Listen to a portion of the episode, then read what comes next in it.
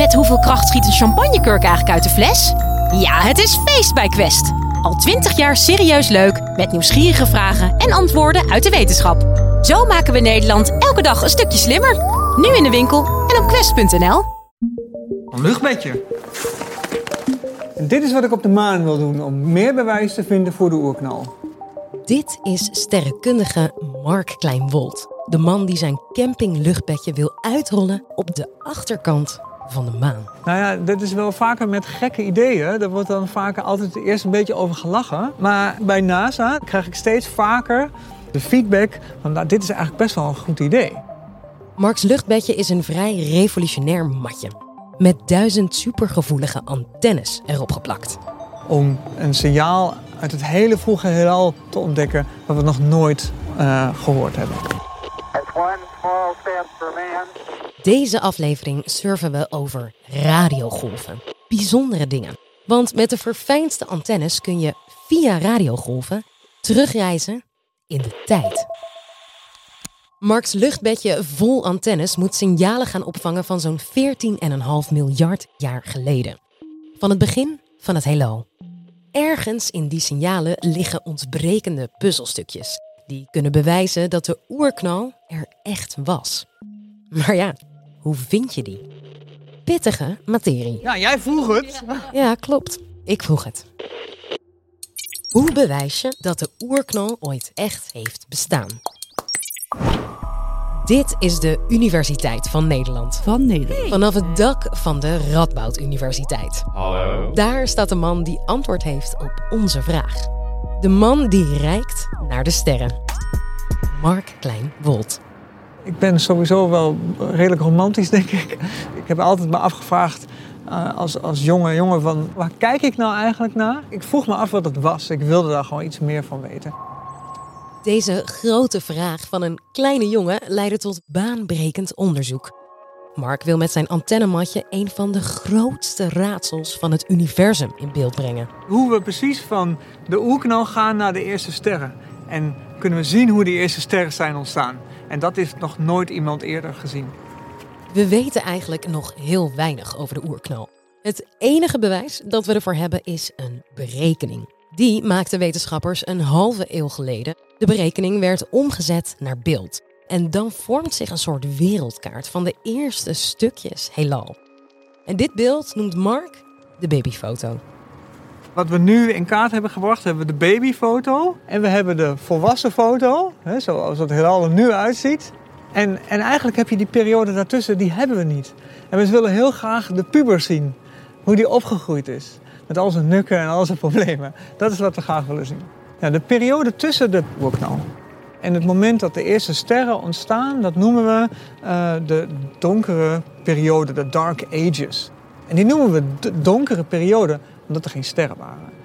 En die duurt ongeveer een miljard jaar. En er is eigenlijk geen andere manier om die, die periode te onderzoeken dan naar die radiostraling te luisteren. Naar radiostraling van het heelal kun je luisteren. Net zoals je kunt luisteren naar de straling die binnenkomt in je eigen simpele radio.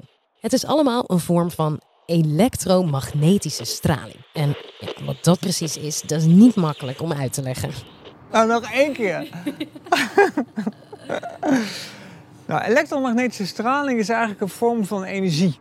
En je hebt dus heel veel verschillende soorten elektromagnetische straling die gekenmerkt worden door allemaal een andere golflengte. Bijvoorbeeld een magnetron zendt elektromagnetische straling uit of je mobieltje. En er is ook straling die we kunnen zien, zoals het licht van de zon of sterren.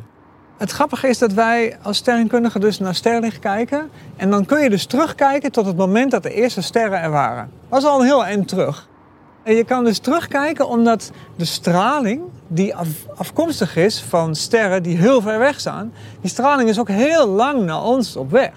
Nou, als je dus sterren hebt die dus bijvoorbeeld 13 miljard jaar bij ons vandaan staan en we vangen het licht daarvan op, dan vangen we dus licht op van 13 miljard jaar geleden. Dus we kijken dus terug in de tijd. Je kijkt terug in de tijd.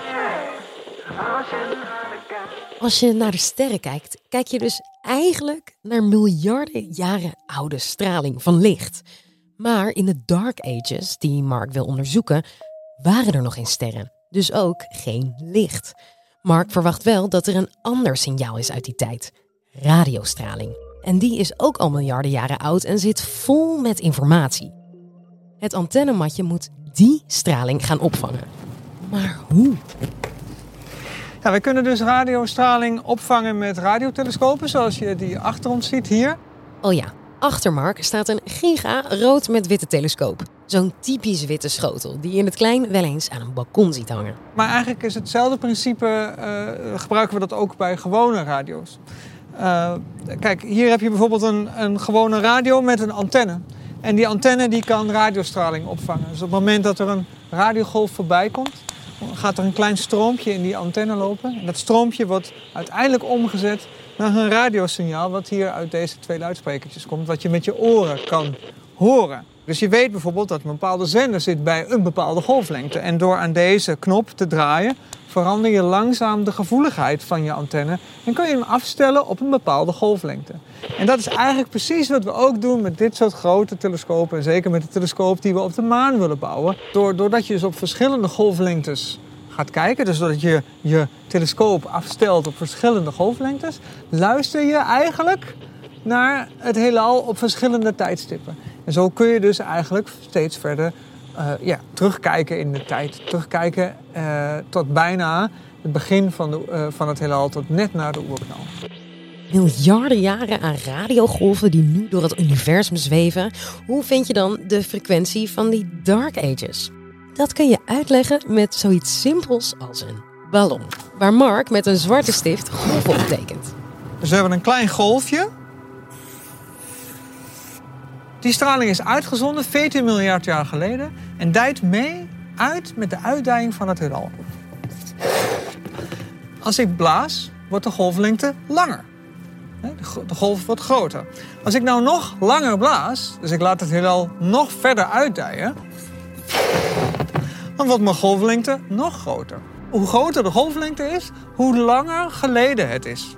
Dus het heelal heeft langer uitgedijd. Dus als ik bij lange golflengte kijk, dan kijk ik verder terug in de tijd. En als ik bij iets minder lange golflengte kijk, dan kijk ik iets minder ver terug in de tijd. Hoe groter de lengte van een radiogolf, hoe langer geleden. Om af te stemmen op de Dark Ages zijn we dus op zoek naar lange, lange golven. Die zijn miljarden jaren onderweg en daardoor heel zwak. Om die periode te onderzoeken, die donkere periode, heb je radiotelescopen nodig. En een hele bijzondere radiotelescoop, want hij moet gevoelig zijn voor lange golflengtes. En omdat het signaal heel zwak is, wil je hem ook op de achterkant van de maan zetten. Je moet je voorstellen, eh, de maan draait om de aarde, maar hij draait net zo hard om zijn eigen as als om de, om de aarde heen. Dus de achterkant van de maan is altijd van ons afgekeerd. Als je maar ver genoeg aan de achterkant zit, en het liefst zelfs in een krater, dan zit je op een hele stille plek. Oké, we moeten naar de achterkant van de maan om die ontbrekende puzzelstukken te vinden van de oerknal. Maar Mark heeft minstens duizend antennes nodig om dat zwakke signaal uit de Dark Ages op te vangen. Duizend antennes in een raket naar de achterkant van de maan. Hoe dan? Als je maar een klein plekje hebt om iets mee te nemen, dan vouw je het meestal op. En ik moest dus denken aan mijn eigen vakantie. Dat ik vaak, zeg maar, als ik met mijn rugzak ga lopen, dan doe ik daar gewoon zo'n zo'n eh, ja, zelf opblaasbaar matje in. Dat rol ik dan strak op en dat stop ik dan in mijn tas. En dat gaat dan lekker makkelijk mee. En toen dacht ik ineens, dat is best wel een goed principe. Dat je zeg maar gewoon heel veel antennes um, ergens opplakt. Of print. En uh, dus toen dacht ik, ja, misschien kan het wel op een soort van luchtbedje. Dit gedurfde internationale spaceplan begon dus met een ingeving op de camping. We mogen mee naar Mark's Lab, waar hij met zijn team nu de eerste prototypes maakt. Want dit is zeg maar wat ik zelf in elkaar heb geknutseld. Maar hier hebben we het echte werk. Want je kan die antennes dus printen. Uh, maar dat doe je dus niet op een matje, maar dat doe je op iets dat heet uh, kapton. Ja, dus een soort van uh, aluminiumfolie, maar dan een beetje goudkleurig. En hier zijn dus de antennes opgeprint. En uh, een antenne is eigenlijk niets meer dan een stukje geleidend materiaal. Dus bijvoorbeeld de antenne van je radio in je auto is ook maar eigenlijk een draadje wat op je auto zit en wat die radiostraling opvangt. En hier hebben die draadjes dus als het ware geprint op dat kapton. En dat kapton plakt hij dan weer op zijn luchtbedje. Als alles goed gaat, liggen Marks antennes binnen 10 jaar op de maan.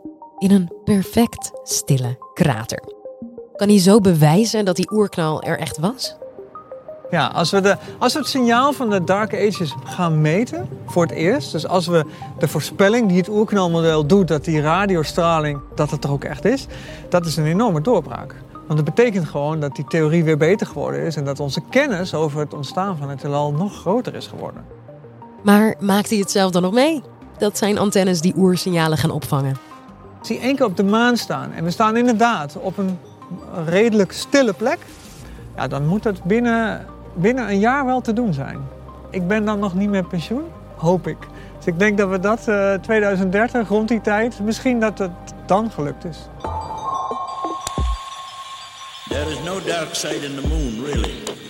Matter of fact, it's all dark. The only thing that makes it look light is the sun.